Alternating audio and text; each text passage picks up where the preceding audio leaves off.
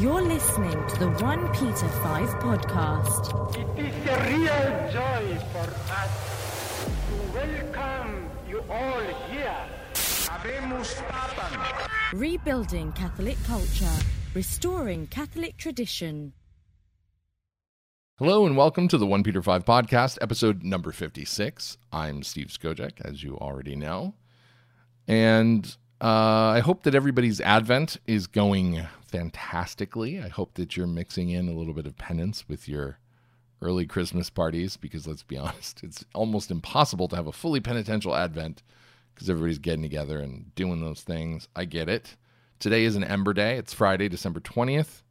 It is the Friday after Gaudete Sunday, which means that today and tomorrow, along with Wednesday earlier this week, are all Ember Days. We talked about those on the last one Peter 5 minute, and we threw an article up on the website. But if you don't know Ember Days, they are days of penance, of fast and abstinence, of thanksgiving for God's blessings at the beginning of winter.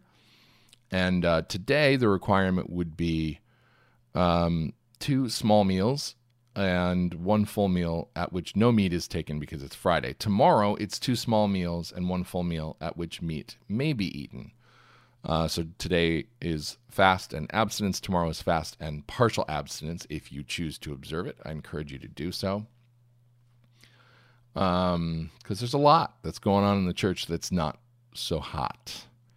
And it's hard to believe the next week is Christmas. This year is totally flown by. This is going to be the last podcast for us of uh, 2019, I believe. I don't think we're going to be able to sneak one in the last week of December. We'll see.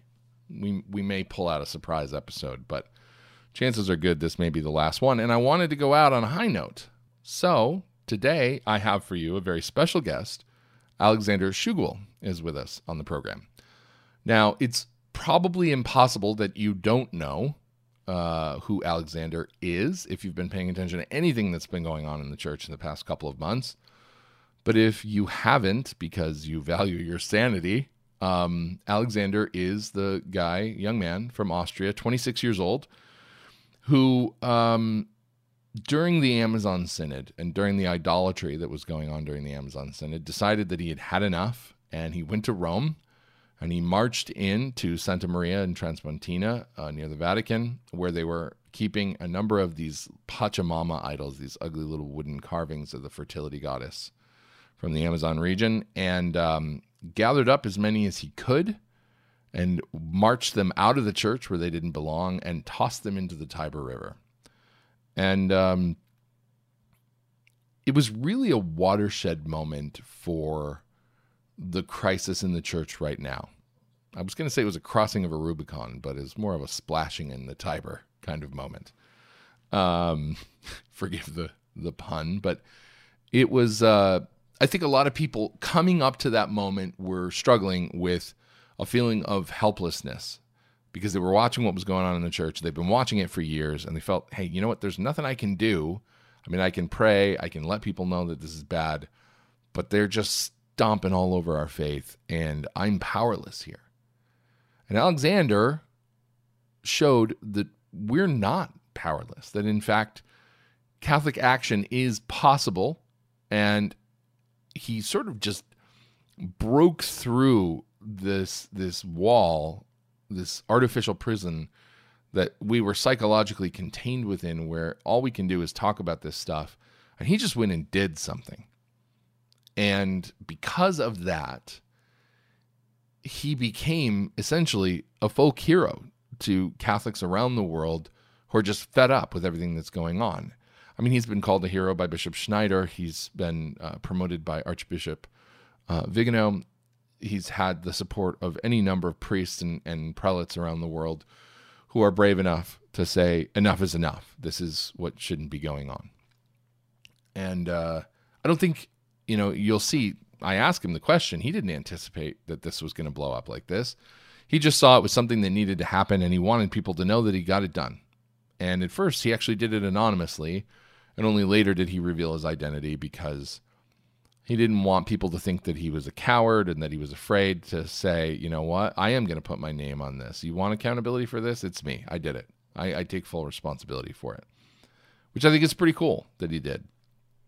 Um, I did see people questioning his integrity. They're like, "Oh, see, look, he put his name on it now, and it's all self-aggrandizement, and he wants attention, and it's a PR stunt, and look, he's founding this institute, the St. Boniface Institute, and he's using the newfound fame from doing this. He should have just kept it anonymous." I think I can understand where those people are coming from, but I have to say, I just spent an hour talking to him, and it's not the first time I've spoken to him, but it is the first time I've talked to him, you know, sort of face to face across this video conference, and um, he's the real deal, hundred percent.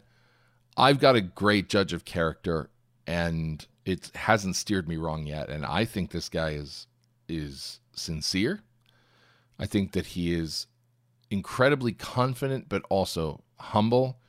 And that is a weird combination to find uh, because so many people, their confidence is rooted in ego. And that's just not him. He's rooted in his faith, he's rooted in an understanding of history, he's rooted in uh, an awareness of, of the political scene, you know, both at home for him in Austria and across Europe and around the world, and how all of these things, faith and politics and history, there's this interplay between them and that we're at this unique moment in history and there are things that we need to do in order to fight for the soul of the church. And I would say I think that one of the things that rose to the top in my discussion with him is this is a guy who just wants to get to heaven and he wants to get other people to heaven too. He he very much engages in the the militant language of we're we're in a fight uh, and he he notes at one point how the left hates those kinds of phrases. They've perverted the idea of a fight as being a bad thing, and and it's not. Um, but at the same time, he doesn't see the people he's fighting against as his enemies. He he made several points throughout our discussion of you know people who were doing things that were wrong or even evil, and he says these are the ones we have to pray for the most this is a guy who really cares about souls, about his own and about the souls of the people who are, are doing the things in the church that shouldn't be happening. And that is at times a rare perspective. It's easy to lose sight of the fact that these are souls that God loves and that God wants, uh, desires very strongly the salvation of these souls. Um, so I'm just I came away from this. I mean, I knew it was going to be a good interview, but I came away extremely impressed with this guy. And he says at one point um, that God has given him a clarity of purpose, and that that clarity of purpose is a gift, and he recognizes that it's a gift and that he needs to be thankful for it because not everyone has it, and that having that gift means that he has a duty to act on on the things that he sees clearly that he must do. And I think for many of us, this is an issue because we look at everything that's happening in the church and in the world and we engage to the extent that we can. We say this is right and this is wrong, and we're going to say the truth and we're going to pray for this and we're going to do that and we're going to try to raise our kids the right way. But we don't always know what to do next. And in fact, I think it's one of the most difficult things about being in the line of work that I'm in is that because we share so much information with people about what's going on, people tend to look to us as, well, maybe you have the answer. What do you think? Why is this happening? How can this be happening? What what's the next step? And the problem that I have is I don't know. I'm like you trying to figure this out as I go along. There are days when it challenges my faith. There are days when I'm confident that, you know, God is going to prevail and we just got to dig in and pray harder and, and do more. Um, I cannot encourage people to pray enough because if you start to let the scandals that are happening in the church push you away from prayer, or if you let the devil put the temptation in you not to pray because you feel that it's futile, because it's not changing anything, you will be distanced from him. You will be distanced from our Blessed Mother. You will be distanced from uh, the the graces that you need in order to see through and get through the things that are going on. And I've been through that. I've had those moments where I'm like, I just don't know what the point of any of this is. Why are we fighting this fight that that is accomplishing nothing? But that's a deception and it's a lie. And meeting someone like Alexander who has that clarity, it's inspiring because he sees where he's going, and that naturally makes him a leader. And it's interesting for me because he's very young. I mean, I have a child who is in her 20s, and I, I look at this guy and I feel at 42 years old that I have a lot to learn from him.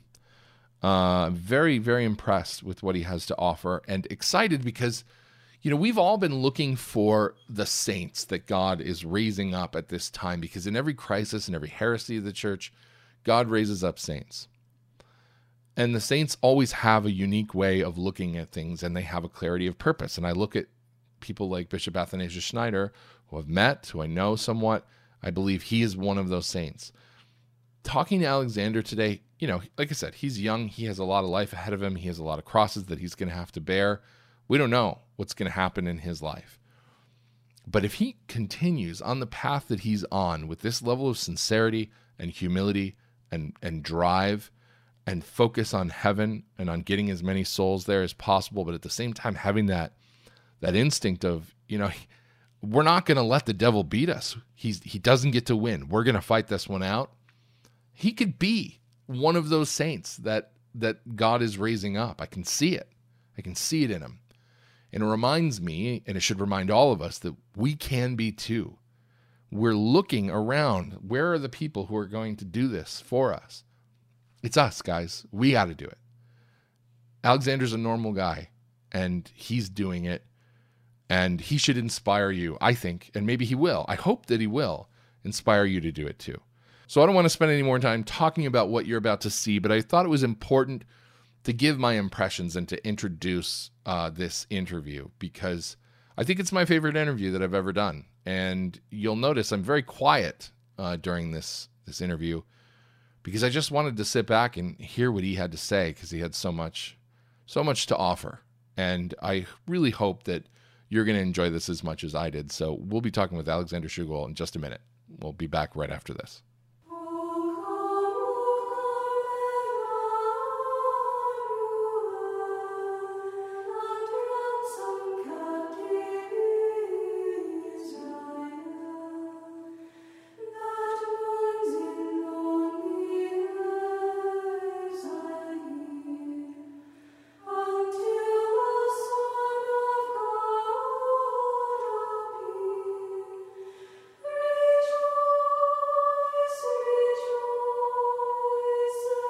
You're listening to the 1 Peter 5 podcast.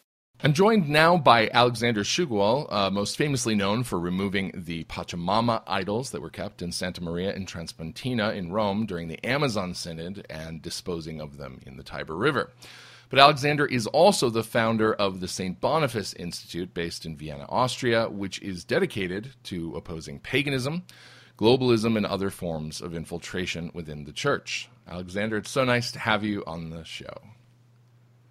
Thank you for the, for the invitation, and God bless the Americans. Thank you.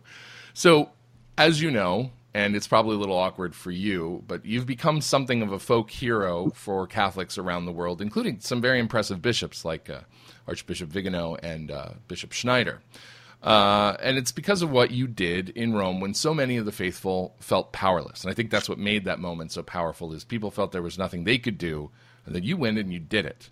So it's been almost two months since your video of the Pachamama event went viral. How has your life changed since then?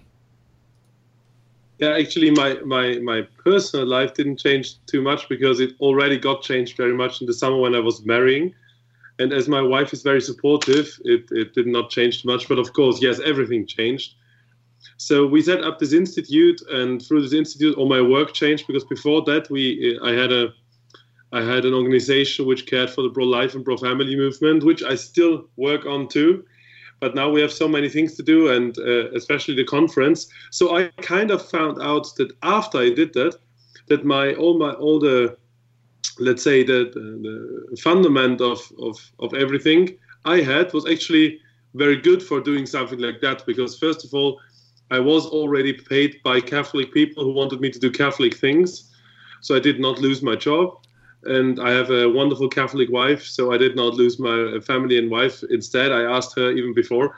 So um, everything kind of got in, more intense. And for me I realized many personal things about the faith and about about um, uh, God's plan for all of us. So it was a very, very, very fantastic time since then. Very exhausting, but actually, I'm always very happy whenever I talk to people uh, which do not have too much to do with what I do and which do not have the Catholic faith. Then I normally find out that many of them are bored, bored by their life. Uh, uh, they are not sure where to go. They don't know what they are here on earth for, and they do not know exactly what is good or what is wrong. And all of this brings them in a very confusing situation. I am very glad and very happy to announce that I do not have the situation, because actually for me, is uh, everything is pretty clear, and this is a privilege. Uh, and for this privilege, I have to be very thankful, and it gives me the duty to be even more a servant of of this cause. Yeah, well, that makes sense. I mean, clarity is definitely something that is a lot of people are looking for it, um, and I think that's one of the most impressive things about what you did is while other people were asking themselves, "What is it that I can do?" You just said, "This is it, and I'm going to go do it," and here here it is. So. I mean, but did you think that the reaction to what you did would be as overwhelming as it's been? I mean, did you have any idea that it was going to blow up like this? No, I, I knew it will be big, but this is actually very huge and no no I, I did not. You know i before i did it i did not really plan it. Um, um, i did not really plan the rest. I planned i planned um, you know i did not even book my flight online. I, I bought the ticket uh, on the airport directly because a few hours maybe 24 hours before we uh, took the flight to rome we made the decision to do it. So i did not have the time to think of this but when it came out, I knew it will be big, but now everybody knows it. And I'm very happy because most of the people worldwide, Catholic, faithful, understood why we did it and, under, and, and really understood it. They did not only say, yes, it's okay, but but they really understood the whole uh, the whole um, fight against this, uh, uh, uh not against it, but uh, behind that too. They understood it, and it's very good because for us Catholics we know that, but the, also the modernists uh, should know that, and so for us it's good to show them that having a um, uh, having to take a decision, having to take the, a decision uh, for the faith is something which is always very good. So whenever you have the possibility to decide on something you already know that there are two possibilities, it's always very good. And normally the people do not know what the possibilities are. Normally the people are not free because they do not know the faith and they do not know what's happening. So most of them just follow the only way they can follow because they do not have the freedom of stepping out of this way. And through through this, we kind of gave the people first of all hope. That's true, and I see that too. And second of all, the chance to to to see that the Catholic faith is so huge and beautiful, and by the, this spark of hope, it is I can I, I can compare it to a to a fire a, gas fire. If you have a gas uh, stove, I don't know if you use that in the United States, but we in Vienna normally cook on it.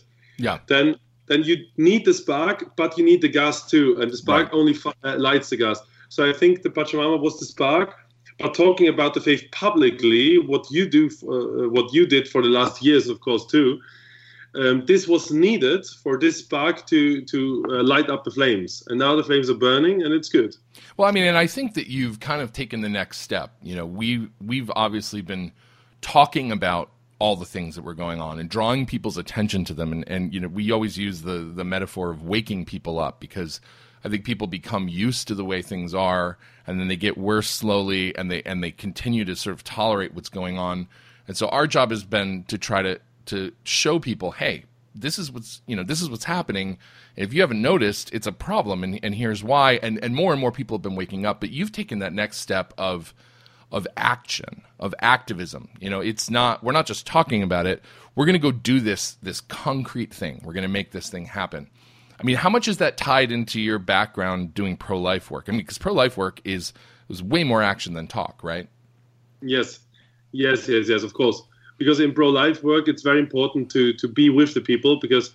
Uh, in the pro life talk, I, uh, pro life work, I normally tell the people there are three big groups of, as three big things to do the first thing is to be there for the people who really want to abort, for the women uh, who want to abort, to be there to show them why this is wrong, because many of them, even though abortion is terrible, many of them really don't know it because they were uh, just being lied to. Yeah. So first of all, and that's very action. This is all action pure because you really talk. It is about a matter of life or death. Right. And then you have, and then you have the second, which is teaching other people why we are pro-life, and and to do all this this background work. So every new law that comes into the world, we have to um, evaluate it and see. Okay, why uh, we know it is wrong. We know it is wrong, but we uh, but we have to do a step by step program to show the people what what on it is wrong because the modernist people need that too it's for the most of them it's not enough to tell them that every soul is is um, um, um, eternal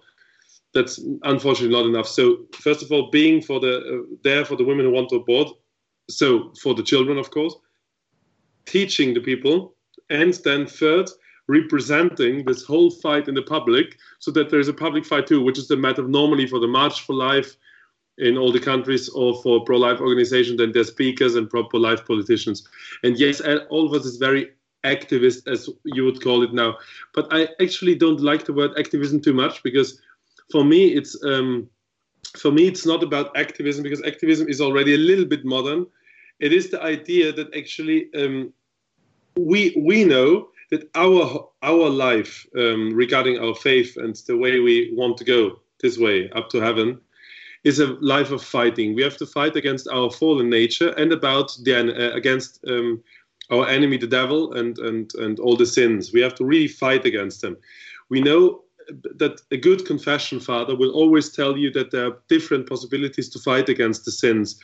The first is uh, is don't go where the sin is. So is this, if if you know you tend to sin if you are at this particular place or with these people and so on then don't go there anymore don't meet them anymore sure. so this is this is the first step but if you are if you cannot do that you have to really fight it so you have to prepare yourself you have to train you have to fight you have to put on the armor of prayer and god and so on so it, it is a real fight and this fight actually when we tend when we try to do this fight already with ourselves which will never end it, it does not end up until our, our death it ends after the death, of course, but not right, before. Yeah.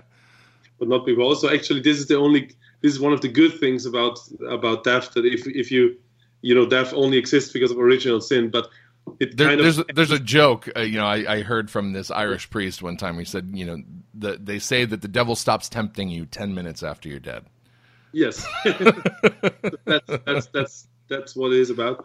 And then but if you try to do that already then you know that this is a fight, and then you find out what is tempting you is tempting others too. Yeah. So uh, you you could start fighting with uh, on that problem, for example, by helping the others uh, yourself not to be a bad example, so that it's easier for them. That comes to uh, how you clothe yourself, how you talk to the others, how you speak of others in front of them, and so on. Right. But but then we have another fight too, and this other fight is not for ourselves uh, alone; it is for the common good uh, so for the common good and the common good is something we need on earth to be to to to be as strong as possible and this is only possible if we understand that all the sins and everything what is threatening us um, there are many people who cannot fight against this or just do not want to fight it. Most of them cannot because they do not know of this fight and some know of it and do not want. These are really really very very dangerous. Uh, always keep always step 10 steps back if you meet someone who knows but does the uh, but does the opposite. It's terrible. And and those people tend like i said maybe um, kind of not guilty of it uh, not guilty but still to destroy everything around them too because there's something about the sin which is very important. If we try to live with our sin everything which is in order around us will remind us of our sin. Yeah. So so it is very normal for someone who has a, who is a very sinful person to try to change everything around him to the sinful in the sinful way too so that he's not reminded of the order of god and of the good thing actually which he should have too but with what he does not want to have because of his sin so this is a this is something but as I said, we cannot judge um, those people too much because we do not know if they really know this or if they just follow it because they are already so confused and do not know. Sure. So our goal is our goal is really to understand these levels and to fight. And that's the reason I don't like the word activism because it is a fight in ourselves, and therefore it is a fight in the world too. The word fighting is actually the better word. Nowadays, people, uh, especially the leftists, uh, they hate the word fighting, and that's the reason they said they said that whoever wants to fight is always a bad person. Is Ah, always yeah. a bad person. And you can see that you can if you watch leftist um, way of let's say modernist way of thinking very closely, you will find out that they hate heroes. They really hate them. They always have anti-heroes. They always have anti-hero.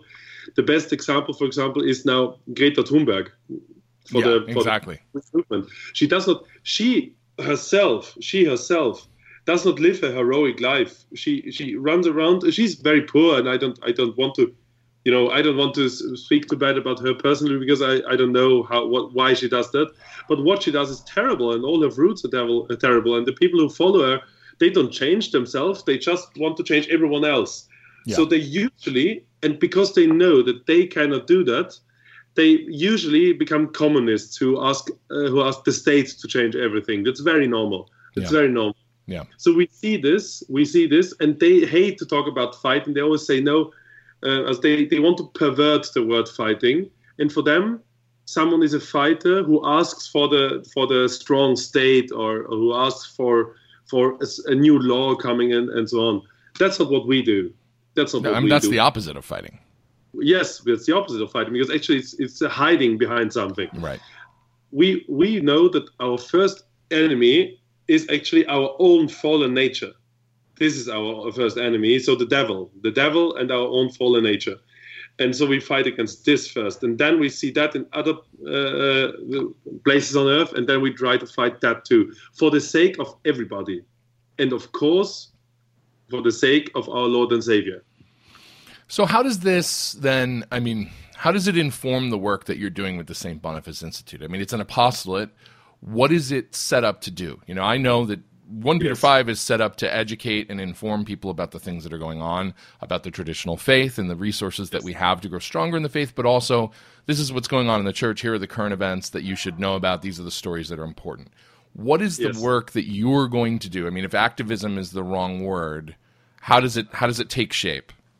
What is it? Yes, that's a, that's a very good question. So first of all, I hope that you'll find the answers to those questions about in one month from our homepage too, because right now we are working on that very hard. Um, but it needs to be very very good. So so it takes us a little bit more time than we wanted, but that's okay. Okay, we we try as St. Boniface Institute. We will do a few things. First, uh, our main goal is to unite traditional Catholics, especially around Europe and to unite them um, in in a, a certain understanding of the current political situation for us Catholics. That's very important because right now we know we know the very difficult situation in the in the church itself. We know the different difficult situation with the modernists, uh, the modernist priests, the modernist theology, um, liberation theology, communist theology, and all of that. And but and there are many good people out there, like actually you with Beyond One Peter Five, who report on that quite often, which is good, which is very good because I read blogs like your blog uh, for my information. So actually, what you do uh, comes to Europe too, as you know. So what we want to do is is a little a, a little bit different. What we try to uh, find out, we have, we have very good contacts here in Europe among, um, let's say, in kind of every Western European land. We know uh, people who really are very close to government and know what's uh, what's going on, and so we try to collect this information and inform the people on a let's say weekly level about the current political situation and the connection to the Catholic Church. Because unfortunately, we see that especially in, uh, in Pope Francis himself, uh, nowadays politics is very, very strongly connected to the church and not in the way it was used in the medieval times, where the medieval uh, states tried to live according to the laws of the, uh, the rules of the church. No, now the church, uh, not not the church, of course, but some some representatives of the church and some, um, um, um, especially some priests, uh, bishops, and, and even the pope, try to say the church has to follow the political movement. So it's exactly the other way around.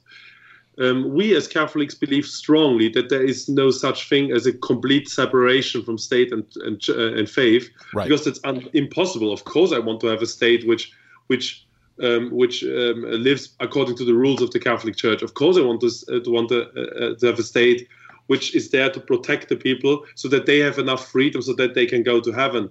A state that recognizes and, the social kingship of Christ. Yes, yes, yes. Of course, of course, I want that. But um, the modernists' idea of uh, uh, of church and state is the exactly the opposite. It says, what can the church do to push political agendas, especially inter- international globalist agendas? So right now, what we see in Pope Francis, for example, he said two weeks before the Amazonian Synod, if you quote, if you consider yourself member of humanity, it is your duty to obey the United Nations wherever they make a command. End quote. Mm. That is a quote of Pope Francis two weeks before the Amazon Synod. Then it was the Amazon Synod and all of the terrible things happening uh, during the Synod. And now we see him talking about politics every second day, uh, every every day, every day actually. We have on the one hand side, he uh, says things like he wants to change the UN Security Council and he wants to. He, he thinks it's better if there is not if they do not have to agree all on something, but if there's a majority, it's enough. So this is actually a very huge change he wants there, which would which would lead directly to war on Earth, actually, because that that's that's terrible. But then he says things like, for example, our our goal in ecum, uh, uh, ecumenism. Can I say this? Ecum, uh, the ecumenic ecumenism. ecumenism. Yeah. yeah. Our goal in ecumenism is not what they told us the last 30 years which was, of course, not true, uh, a matter of world peace.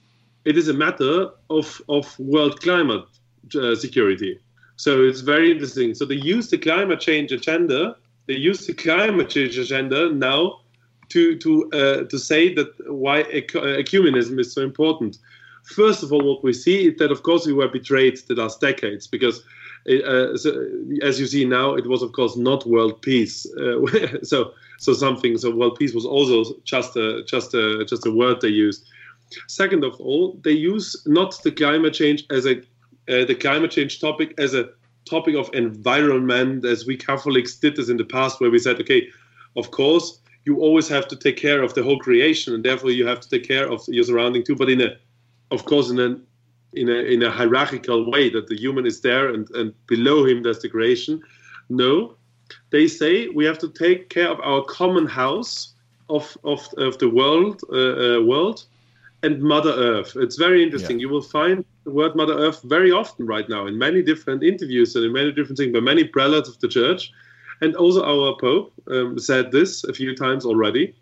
So we have to really see that there is this very strong connection this very strong connection between the United Nations plan plans. Let's say that's a more more than one plan, but we can push uh, put it together under the word globalist plan, and and the Pope serving this globalist plan. So he really now wants to do that. And he plans already that there's already the next meeting, which will take uh, place, I think, within the next five or six months in Rome. I don't know. I don't have too many details about that yet, but I'm going to publish something as soon as we have all the details it will be together with the United Nations again. So what we want to do is is very easy. We have good con- we have good contacts all around the world, and and even before this Pachamama thing, because uh, because I, I tried since years together with uh, my team to to get Austria in a in a good position uh, politically, but it was not possible because we are not member of any party here because the parties here are not very interesting. There there were there are only two parties which which you uh, could vote the last 30 years, and one of them 30 years ago betrayed everything and is not Catholic anymore. But they tend to do like the other one has a very good uh, party program, but the political uh, the politicians who are uh, in, on top right now kind of don't manage to get their party to be one and always separate. It's very it's very annoying. Mm-hmm. We did not manage to do it in Austria, unfortunately, or, even though we have good contacts. But uh, in other countries, we managed to find to have really uh, good relations, and so our possibilities actually quite quite big. What we can do now is we have a research team. We, that's something we set up immediately when we got the first donations. We immediately set that up, and we have a secretariat now and uh, we're going to do a, um, um, a, big conference where I will invite you, actually, Steve. I will invite you in January for that you are already on my list. But in a good. well, thank you. I just found out, but that's good to know. Yeah. and and and and this conference will be in in May at the 13th of May. It will talk about all of that issue, all that issues, and it will be very actual. So our information will be brand new at the conference. I cannot tell you now because I don't have. You don't know because we have. yeah. Our, know we have our information now, but of course not the one from this UN church meeting, which will take place later. Yeah. But we will have it by then. And after that, we will have a great, a big rosary procession, and, and a cardinal is going to come, a very famous one, and and it will be so it will be really fantastic and very huge, and and I would uh, love all of you to come. And the goal is first of all to unite the Catholics. And how do we unite them? We, of course, not by doing a compromise, uh, a compromise, uh, because that's not possible. We unite the ones who want to follow the, the full and true Catholic teaching. And the full and true Catholic teaching is a teaching which is, of course, a traditional one.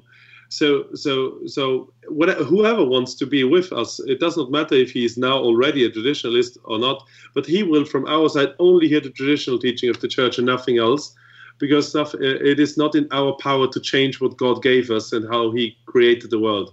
It is not in our power to do so. So as soon as we try to change that, we al- already lie to ourselves and to the people. And that's the reason they will always find tradition when we do something. And and and in the in the background, try to connect more uh, the good people. Try to fight a little bit for, let's say, um, um, there are many many unnecessary unnecessary fights between our among our own people right now and they're getting fewer and fewer and less and less because the fight the, the big fight is so important right now that we are kind of coming together i think it was um, michael matt uh, from the remnant who said that he that he thinks that to unite the clans is very important Right. and I actually like this word, and I really like this word, and I try to follow that too. So I, I met many people of FSSP and of Institute Christ the King, King and others, and asked them because they, they, they do so good work, and asked them to to take a close look on these international uh, things because we have to know. Not every faithful has to know all of that. It is No. not every faithful needs to know every detail of, of of what is nowadays called church politics. No, in fact, But it's bad for. I think it's bad for a lot of people to know everything about it. Yes. They want to go to heaven, and and it needs for the people. It's only is good what uh, brings them closer to heaven. Nothing is good which uh, which uh, destroys uh, their way to heaven. And many people, if they hear things like that, they are so shocked that they uh, go away from the Yeah. good things too. So we have to be very careful about that. But our goal is, of course, to inform all of the people who, who want to lead this fight, and so that they really know what's going on, and that they, we all know one thing. One of the biggest enemy in our whole life will be the devil and our fallen nature. Our fallen nature comes because the devil, because Mhm. the devil talked to Eve. Yes. Uh, so it comes from him. But uh, these are our biggest enemies. But if we if we look on Earth, our biggest enemies are always the ones who take a, a big part of truth and mix it with a few drops of poisonous lies. And these people right now can be named. These can be named. These are uh, the United Nations right now. They do that. They use uh, a few scientific facts, and uh, which because as we know from this whole climate thing, uh, half half half it, it, it is true and the other half is not true so for example of course the climate is changing is changing but it is a very the people in the the scientific uh, scientists still don't know uh, where it comes from actually because 500 years ago in uh, 600 years ago in austria we did not have any snow on the alps we did not have any glaciers glacier Right. Right. We didn't have this. And now we have them. So it is, it got, got cold, now it's getting warmer again. And back then we did not have any in- industrialized world. So we don't know. I, I, as a Catholic, sometimes, sometimes for me, if there's too much industry somewhere, I also don't like it because I see, you know, if it's, I'm very Austrian. In Austria, I don't like if things are packed in plastic because it's not very Austrian to do that. Yeah. But, but you know, it must But you guys, you guys a re- separate your your trash and recycling into fourteen different categories too. So No, no, in Austria it's not 14, it's three. But is it uh, three? Because when yes. I was in Austria in college, it was it was literally fourteen different bins we had to separate everything into. This was in 1999. And have you been uh, Trumau? have I been where? Where have you been in college? So I went to Franciscan University of Steubenville. So our our Yeah. semester in Austria is in Oh. Gaming. In Gaming, yeah. I coming. Sorry, yes, coming. Yeah. Of course, coming. Yeah, of course. No, if you go to this university, they will they will teach you that. But no, normally it's free, and we have to. Yes, we have to separate a little bit more than free. You're true, but it's not 14. But I have to say, I have to, say to, to take care of, of of trash and all of that can now it comes. It it might be very important actually, but but our, a sovereign uh, family and maybe a sovereign state can say we want to take care of that uh, in that this and that Yes. way. Cannot you cannot um, enforce this by a global Right. communistic organization which takes away our sovereignty uh, only for the sake of environment, which is a very big lie. It's a very big lie. You will everyone who, who can who reads the UN document will, for example, read that in every UN document they also push abortion. In every UN document they push things like that. So, so don't let yourself be fooled by something like oh we take care of environment. If uh, you want to take care of environment, go out, clean up yourself. Why do you think That's that it. this that this agenda is so important to Pope Francis and, and to many of the people in the Vatican? I mean, there's constantly people from the UN at the Vatican. There's population control advocates like Jeffrey Sachs and Paul Ehrlich, and uh, these people show up. You know, there, there's pro euthanasia conference uh, people. I mean, there's all this stuff that shows up at the Vatican. Why? Do you believe that the Vatican is more concerned about these things than about the salvation of souls right now? Okay, well, uh, this question I cannot answer because I cannot look in their in their hearts and minds. But what I can answer is that what we see it's first of all always a matter of money, unfortunately too. So we know that the Vatican is broke every Yeah. year, every year. And, now there's all these financial scandals that we're hearing about that, that definitely affect, yeah. yeah, their so we know that it is position. and I and I strongly believe that many of those things happening are, are also because just very sorry for not doing a conspiracy theory, but just for money. But what I can what I can say too, of course, of course, is that it comes to our minds, and maybe it is all it is true, that what all of the things happening right now are clearly an anti-Catholic agenda. It's clearly anti-Catholic. It is Yeah. against the church. It's against the, the faith, and it is against always. It's always the same thing. They they uh, they want to fight against the priest, priesthood, against marriage, and therefore also against Our Lady. It's Yes. very interesting. Also a few other fights, but these are always always the ones.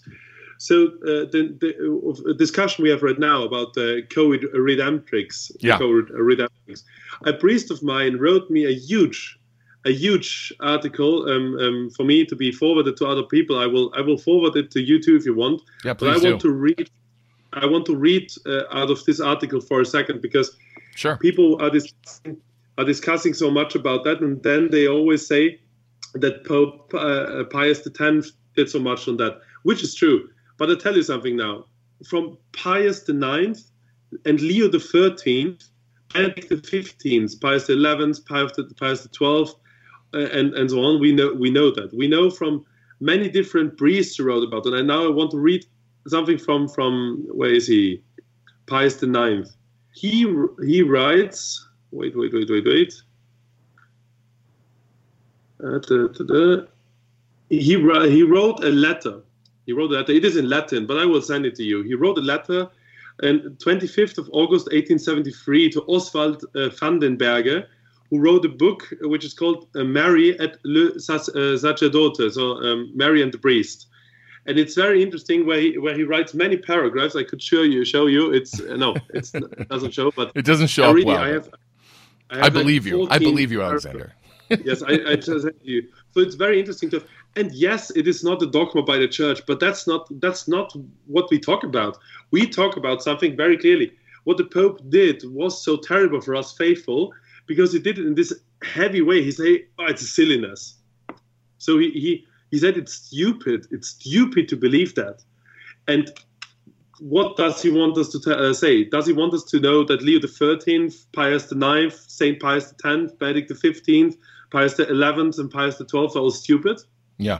Is this what he wants to say? No. So what we can say is actually that all the fights against the priesthood when he talks about not he but the sinner talks about viri probati and all of that Right. uh, against against marriage when he says in Amoris Laetitia in a footnote about uh, di- divorced people something and that they can that they in his eyes can uh, in in, in special situations re- receive holy communion and now he you know that now he pushed that again now he said Yeah. that again Yeah. um, answering the dubious so what you what you see it is clearly an agenda which is anti-church and whenever we see an agenda that clear, we have to believe, even though we, I do not have the proof for it, uh, but we have to believe that there is, of course, something more uh, uh, in the background going on.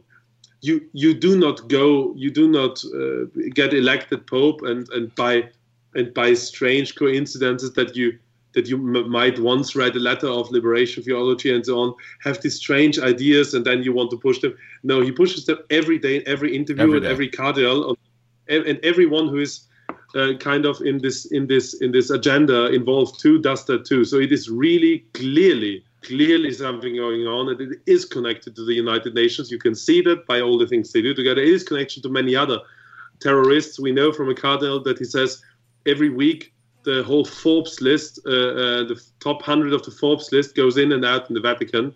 So actually, yes, things are going on there, and yes, we will keep our eye on that. But what we are going to do, and this will be will be the speciality of our institute, we will especially focus on this connection between the world politics and the church that way. So this will be our main focus, even though we will always report on things which are going on, which are uh, uh, for our belief. Yes, it's a hard work uh, right now, and and just think of St. Boniface Institute as the center of of, of the, the, the hopefully future center of this fight within Europe itself. Will you be mostly? I mean, will you be publishing things, or will it be more like what you just did? At, you know, at the cathedral in Vienna. I mean, you organized a small protest there. No, no, no. The, the cathedral in Vienna was was actually not a typical what not was not a Boniface thing. So just because it is right to do things like that. In the past, I did that too. Just So actually, can we talk about that for a minute? Because I, I, I, I talked about it a little bit on a video last week. So what what was going on at the cathedral in Vienna? I mean, Cardinal Schönborn has obviously revealed himself to be a lot different, a, a lot, a, a very different man from who people thought he was ten or twenty years ago. And under this pontificate in particular, he seems to be one of the men who's out there really pushing the Pope's agenda on various things. And now he seems to have this agenda of his own where he's very comfortable with homosexuals and, and with, you know, the divorced and remarried receiving communion and all this stuff. But there's been a lot of pro homosexual stuff he's done. He's he's allegedly blessed the union of, of a of a very big homosexual advocate uh, advocate in Austria. He has uh, allowed this stuff that went on in the cathedral. So what's going on? What what happened? And what did what was your response? what happened was that uh, um, the main homosexual activists in Austria, Mr. Gery Keszler, organized an, uh, um, a big series of events taking place on the night to the first Advent, Saturday the 13th. And it was he he invited many different organizations and groups to to join him, and uh, they made I think 12 different um, um, um, events, and one of them was by um, our cardinal and and the parish priest of the cathedral, they invited Mr. Um, uh, Mr. Con- Mr. Thomas Neuwirth and other artists. Mr. Thomas Neuwirth is a very well-known artist in Austria, artist who who does all this homosexual agenda. He is he is a trans uh, a transvestite and he dresses as woman what with a beard. It's very strange. He- he's the one who goes by Conchita Wurst, right? yeah, and Conchita Yeah. was, and now he's now he separated those two uh, uh, these names, and now he he acts as Conchita or as Wurst, and this is very strange. Wurst is his is his uh, pervert uh, gay character, I think, and uh, Conchita is the transvestite character.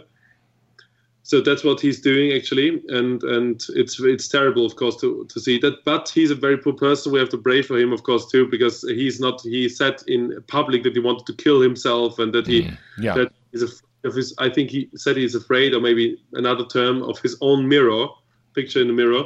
So it's it's not no not a person we should consider a very big enemy. Actually, his his his biggest enemy is himself. He fights Yeah. against himself. So it's Yeah. really a poor man. But what we can say is that those people are used now for this agenda, and where and they made a concert in the Cathedral of Vienna, and the money went via the Order of Malta to an Order of Malta charity in South Africa in the Diocese of Cardinal Napier called the Brotherhood of Blessed Gérard, um, which is um, which is um, they they take care of, of people who I think have AIDS and other and other diseases and so on. And this was in the cathedral on the night of the first Advent, and it was already the third time this happened, this uh, series of events. Last time we also prayed, but not not that publicly, because this year I got so much attention that way more people came actually. But last time it was a theater play called Jedermann. Um, the year before I don't know what it was, uh, but and this year it was this uh, this con- uh, this concert. Last time last time half naked homosexuals danced on the altar rail Mm. and the altar. This year they did the concert where the Conchita Wurst or Thomas Neuwirth was in la- lack uh, in luck uh, uh, and leather. How do you call it? In, in you Yeah, know, this, this like that black leather. Yeah. Yes, yes, yes. And he wasn't that, and then he had a fur on it, a fur coat, and this was really, really, really, really, um, was really terrible actually. So we And Cardinal Schönborn was there, right? Cardinal Schönborn was was in attendance. Yeah. the first did this to the music. It was very strange. And then they talked, yeah, about a miracle. And the cardinal said, yes, he heard of a miracle and he was so amazed by it. And this miracle was happening in the 13th century somewhere in Italy. Two gay people going to the going to the to the adoration, and and and then go and then holding hands, and the people from the village seeing them, beating them up. Um, putting them to a tree uh, and tie, tying them to a tree and then putting snow on them so that they die. But then Our Lady comes and uh, sends uh, the sun so the snow melts and then the, the, the, the, ropes are gone and they go hand in hand. They go back Oh into the village and everything. Everyone loves them and they are happily received and so. And then it's very interesting. So so friends of mine did a big research on that, of course, and they told that in the cathedral and friends of mine did a big research. And what we fa- found out was that uh, there is really this pilgrimage place, and, and gay people really go there since five years or 10 years, maybe. But it's very interesting because the stories they tell there, oh, there, there are three different versions with different dates mainly. They all date back to a time where this pilgrimage place did not exist. Of course. So it is yeah. It's just a story. Yeah, it's a Of story. it's a lie. Our Lady doesn't do that. And Right. and believe me, we all we all would know if there is a village in Italy which openly accepts uh, homosexuality since the third Right. uh, Exactly. century. So what a hoax! And and these things were happening in the cathedral. And so what we did, we prayed outside. I gave a little speech where I explained to the people what is happening and what we are praying for. And then we prayed and sang Advent songs and prayed up until midnight. When this uh, uh, it did not end. We wanted to pray till it ends. So, but then we sent most of the people home because it was late. And a few stayed up until the end to pray rosaries. We prayed three rosaries and sang a few songs. And then we had this letter by Archbishop Vigano. He sent it to me, so I read it out loud at the end. It was uh, as not only the second part, which is about what happened there. Yes, things like that. But actually, it's not too much connected to St. Boniface Institute because the institute's work is, is of course, this is also connected to it. But I would have done this without the institute Yeah. too. Yeah. So did anybody did yeah. anybody give you a hard time for praying the rosary out there? Did you get any pushback from the people that were there? No. Well, that's good. No, of course, if you no look, of course, a few people. But what uh, what I think is very important is that if we we if we fight, fight we should never we should never start um, um, beginning our fights by ourselves. So we should not go somewhere and think, ah, okay, this is this is bad, so now I'm going to fight against him or against this and that. That's not our goal. So what we always do is uh, we um, um, the reality is clear, so we know what is true, and we fight against everything, everything which is untrue, everything.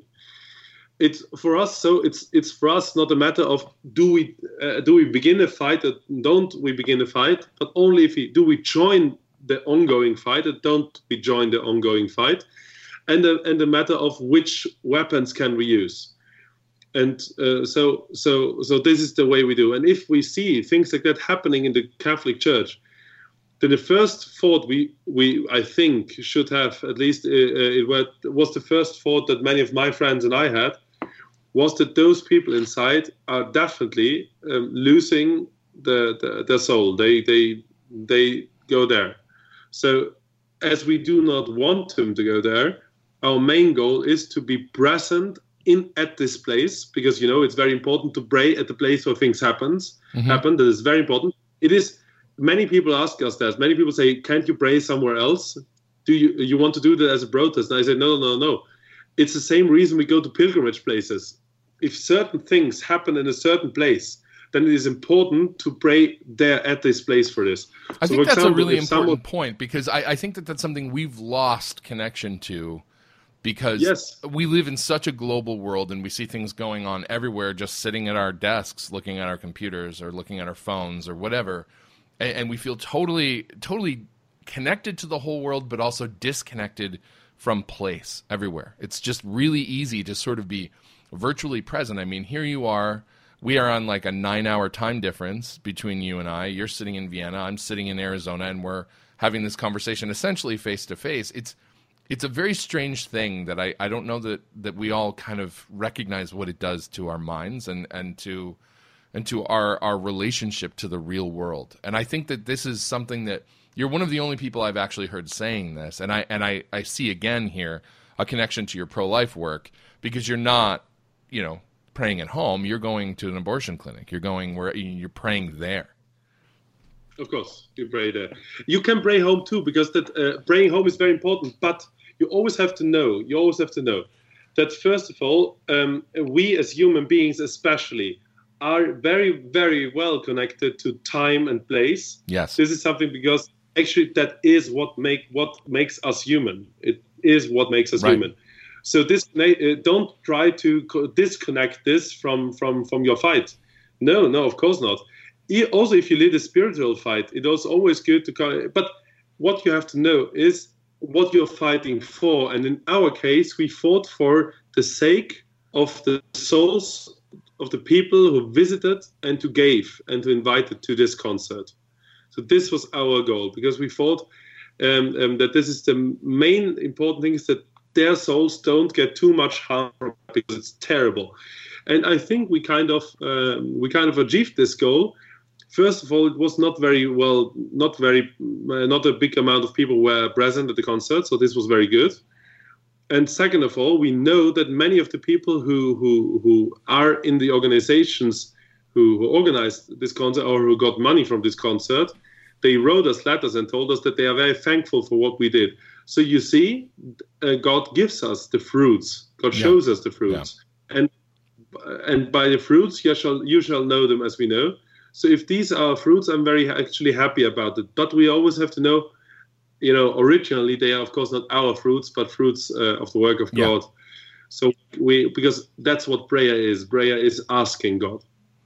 So let me ask you a question of perspective that I think that you are in a unique position to maybe answer, particularly because in, in recent weeks you have been sort of on a world tour. You've been to the United States.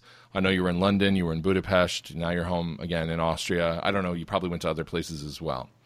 Yes. Um, having spent time in all those places, I keep hearing from people in Europe that the faith is almost completely gone. Um, I, you know, and, and which is crazy. I mean, to Americans, and I, I'm sure you saw that when you were here, we don't have the kind of beautiful churches that you have there, and there aren't all these cultural reminders of Catholicism and the and the shrines on the side of the road and the pilgrimage sites and all that stuff. America's a deeply Protestant country, and even the people who go to the traditional mass, usually we're going in these very small chapels. A lot of times we bought them from some Protestant church and we converted it into a Catholic church. So, you know, you guys have the churches, but I don't know. Do you have the faith? You know, it makes me think of St. Athanasius talking about they have the churches, but they don't have the faith. Where is Europe, and how would you compare the experience of Catholicism in Europe to the United States right now at this moment? Yes. So the diff- also, uh, first of all, yes, there are many people who still have the faith. Don't don't please don't um, um, compare them to the number we had 200 years ago or 100 years ago. Of course, it is now uh, because of all the modernist wars and everything happening. It went down like this, but we still have very much faithful actually, and is still still very well connected to many uh, people and and to our culture. Still, the only difference is that in Europe we have this big disease of political correctness, first of all. it's it's way bigger, I think, than the United States, um, because in Europe you have all these hate speech laws and so on, so they kind of push you into that. Um, so sometimes, even though there are many faithful, uh, as they do not have the power right now, there it is. It is you cannot show, you cannot see it. Wherever they have the power, like in Hungary or like in Poland, like even even for a short moment in Italy and things like that, you you immediately see the faith again. Mm-hmm. So it is still there. Uh, wherever something bad happens, like when Notre Dame burned down, you saw yeah. ten thousands and ten thousands of people on the streets praying, and they were all Paris, uh, uh, French people.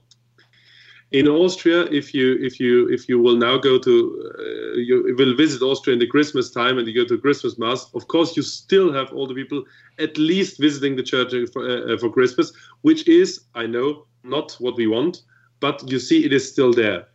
What we have to uh, understand is that the Europeans were uh, are being lied to since 500 years. It starts with the Protestant Revolution, which uh, you as Americans know quite well because you have so much, uh, many Protestants. Yeah. It started. It, it, continued with the French Revolution. It was followed by the 1848 Revolution in Germany and Austria, which very interesting was in Germany very big and in Austria not as big, even though it was big, but it did not change so much uh, as it changed in Germany. Then we had the, the, the, nationalism and socialism coming out. Out of that, we had the First World War, which was a, world war, especially out of nationalism. And in this world war, suddenly there was the communistic revolution, uh, the Red Revolution. From this revolution, it, it we, we went to the, to the time between the wars, which had a big change of things in many different country, country, countries like Portugal, Germany. Uh, in Germany, the Third Reich came, and in other countries, uh, for example, Russia, Stalin and, and so on came. In Italy, then later Mussolini, and, and, and in Spain and so on. So it was really hard. And then the Second World War happening. After the Second World War, which was a national socialistic war, uh, uh, thing here here in, in Austria and, and Germany, and the communistic thing on the Russian side, and the already globalistic thing on the British side, uh, and so on even though of course the big the big the big um, terrorists and the, the big ones to blame are is Hitler and Stalin. They are the worst ones here. Uh, it was followed not by a time of peace, but a time of peace a, uh, a little bit for us somehow, only because there were no bombs, but not a time of peace for the soul. Then there came the Second Vatican Council and the uh, 1868, uh, 1968 revolution. Then we had some fights going on in the east of Austria the Yugoslavian war. We had the, the fall of the Berlin Wall, the whole modern uh, Germany after after the fall of the wall and so on. So I want to say something which is very important to know. It took 500 years for the devil to come to a situation he has now. And do you know what we still have?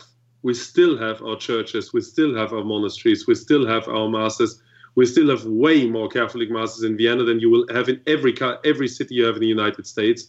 We still have that. We still have more vocations. We still have more places. We still have more traditions, and we still have more beauty here. So take that, devil. We will fight back. you, will, you, will, never win. Never, never, never.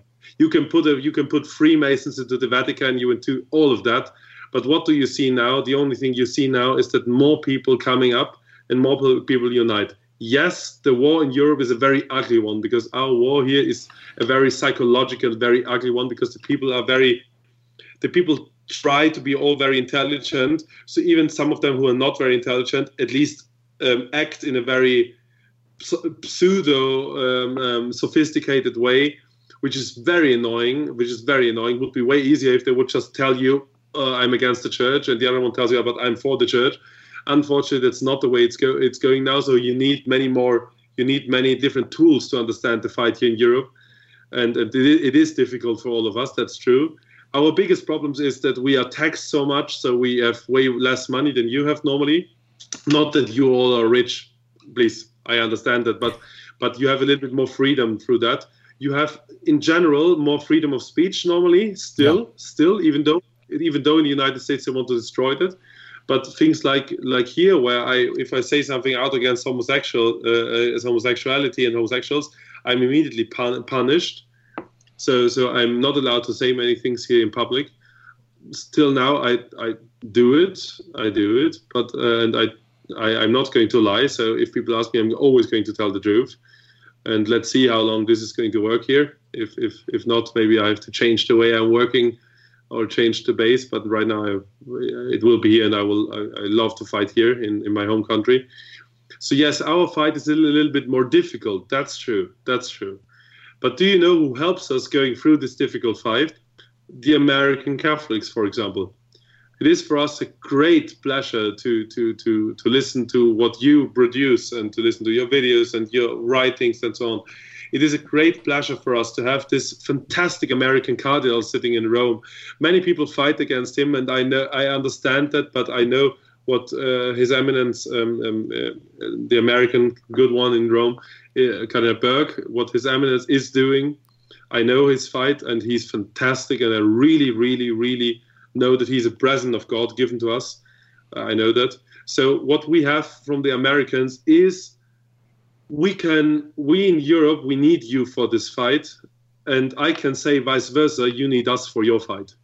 So let us unite. Let us unite the clans also uh, in a transatlantic way, not in a globalist transatlantic way, because you, I want you to stay American and you want me to stay Austrian. But but but you know what I mean. Yeah, That's I very important it's very important, and that's something I'm going to coordinate with the St. Boniface Institute. And yes, how are we going to do that? We are going to release videos, newsletters, of course. We're going to do this big conference. We're going to do all the meetings. We're having a research team. Uh, we are starting an academic team. We already have we already have now uh, uh, the starting of our secretariat. So yes, it's it's really growing. I will write a Christmas letter tomorrow to all our supporters, and and then the supporters will see what we accomplished till now, what the next plans are. So that is excellent. So I'm very excited that you're doing this. I mean, you, you the St. Boniface Institute really stands out uh, as a unique thing that's happening in Europe right now because I mean, you, and you see it. They keep attacking the Americans because they're saying the Americans is where all the resistance is coming from to the to the agenda in the Vatican and things like that. And it's like, yeah, this is obviously, you know, and we're a bunch of rebels, right? I mean, that's part of our our. It's both a blessing and a curse we have rebellion in our blood. And, you know, all of the good monarchists and the integralists say, well, maybe you shouldn't have, you know, had that revolution. And at the same time, institutionally, where I think we're incapable of saying, hey, you're doing bad stuff and we're just going to sit down and take it. You know, it's like we grab our guns and let's go. You know, that's that's America. So. So I mean, I, I, but I'm very excited to be able to connect back again to Europe. Being in Europe for six months when I was in college, the most profound experience and connection to Catholicism I've ever had. I will never forget it.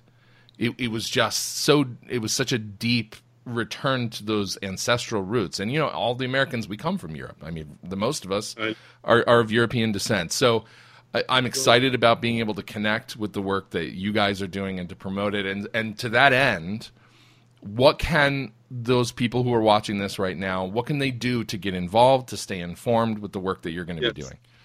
So the easiest way is, of course, to to follow us uh, with our newsletter too. It's uh, very easy. It's it's you can find it on on on boniface-institute.com. It's so it's very easy to find that, and just just put in your email address and don't forget to confirm it because in Europe we have special laws that ask us to, con- to do the confirmation too. It's very annoying, but we need to do that. Yeah. And then and then um, just the, the, the the most important thing is for all of the people who watch your show and who try to watch our work too. Start fighting, and you have, you have some. We have so many things to do. You can join the pro-life movements. You can join the pro-family movements. You can join your local traditional community try setting things up, um, uh, inviting people, and first of all, start with your own family. Start with your own family. This this old idea uh, we so, so many of us had, including me, that oh someone in the family is not in a Catholic way. That's very uh, that's not very good. So I will just um, stop the contact to him. It is understandable if it is your father and your sister and so on, and this is really a big fight. Then maybe it's better to stop first and pray. But first of all, we as Catholics have always have to be there for our families. So if they need help, it does not matter how much we fight it. You have to be there and you have to help. It's it's it's your duty. It's God commands you to do that. Actually, it's from the beginning. So, uh, so that's very important. And uh, this duty also is if you come along well with them, even though they are in the wrong position, then don't forget all the wrong positions. Sometimes, if you discuss them too much with them, it does not bring too much. But just um, um, um, trying to find out what the problems behind them are is, is way better. So, for example, help them wherever they need help. Take away the burdens of their shoulders uh, if you have the possibility to do so, because you are free enough to do so.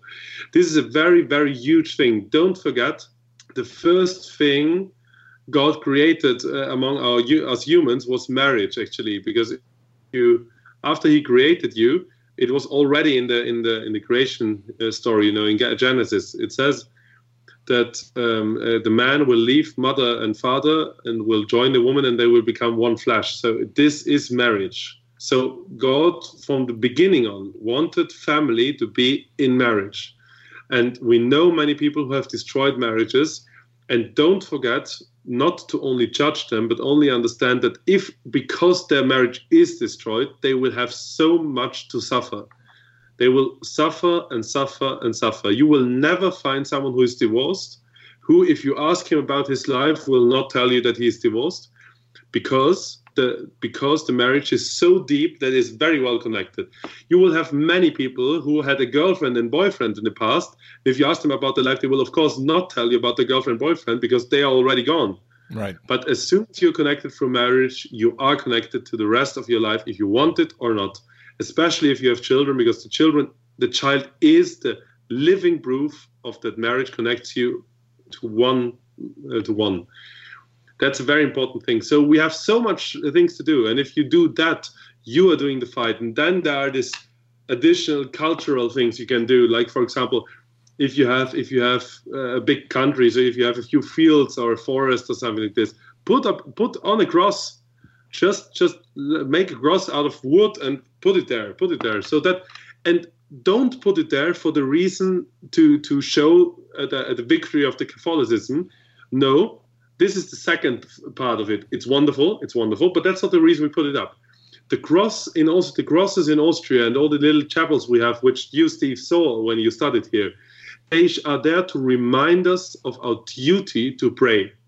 So if if you remember the chapels, they all have a little uh, sign where it says uh, uh, either prayer or in remembrance of this uh, this person or that person, or it is a station of a way of the cross and so on. So it is always a certain thing these statues want uh, want from us. And if you see in Austria, uh, and you can do that in America too, a cross on the countryside, this is for you assigned to speak at least a small short prayer. Yeah. And maybe it's only my Lord and Savior, and that's it the more the more the merrier. But but but this is something which really which really puts our lives up uh, uh, and, and we really see god every day. And then suddenly our lives are getting easier and better in a spiritual way.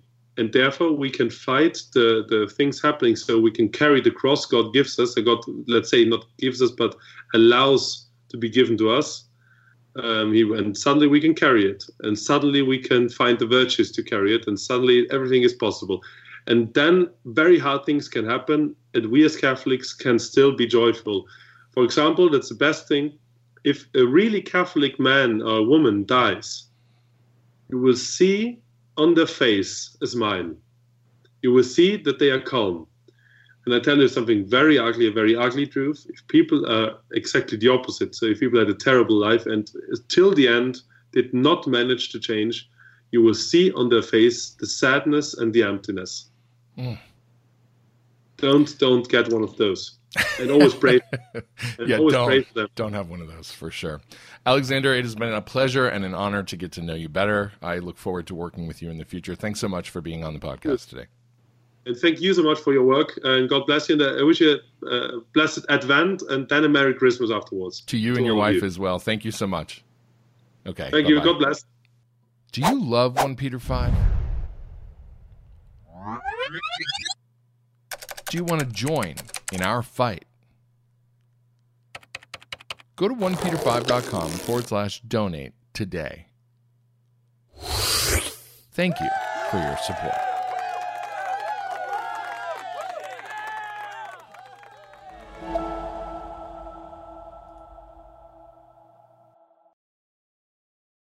Well, that's all the time we have for this episode of the 1 Peter 5 podcast. We hope you enjoyed it as much as we enjoyed making it. In fact, we hope you enjoyed it so much that you're going to like it, subscribe to it, share it with all your friends, review it on iTunes. We need lots of good reviews on iTunes so that people who are listening to the audio only version of this podcast can find it. Make sure you add it to your favorite podcast app, Stitcher, Google Podcasts, whatever. Don't miss any of the great content that we provide. And in fact, on that note, if you enjoy the great content we provide, we ask that you please help us meet our fundraising goal for December. We've been under a number of months this year. We need to end the year on a strong financial footing so we can keep doing what you love and what we love to do in 2020. Please just go to 1peter5.com forward slash donate and make a contribution. It Doesn't matter if it's a couple of bucks. Everything helps. There's hundreds of thousands of viewers, listeners, readers out there. We know that together we can meet our goals. Thank you so much for listening. We wish you a very Merry Christmas and a Happy New Year. And we will see you on the next episode of the 1 Peter 5 podcast. God bless you.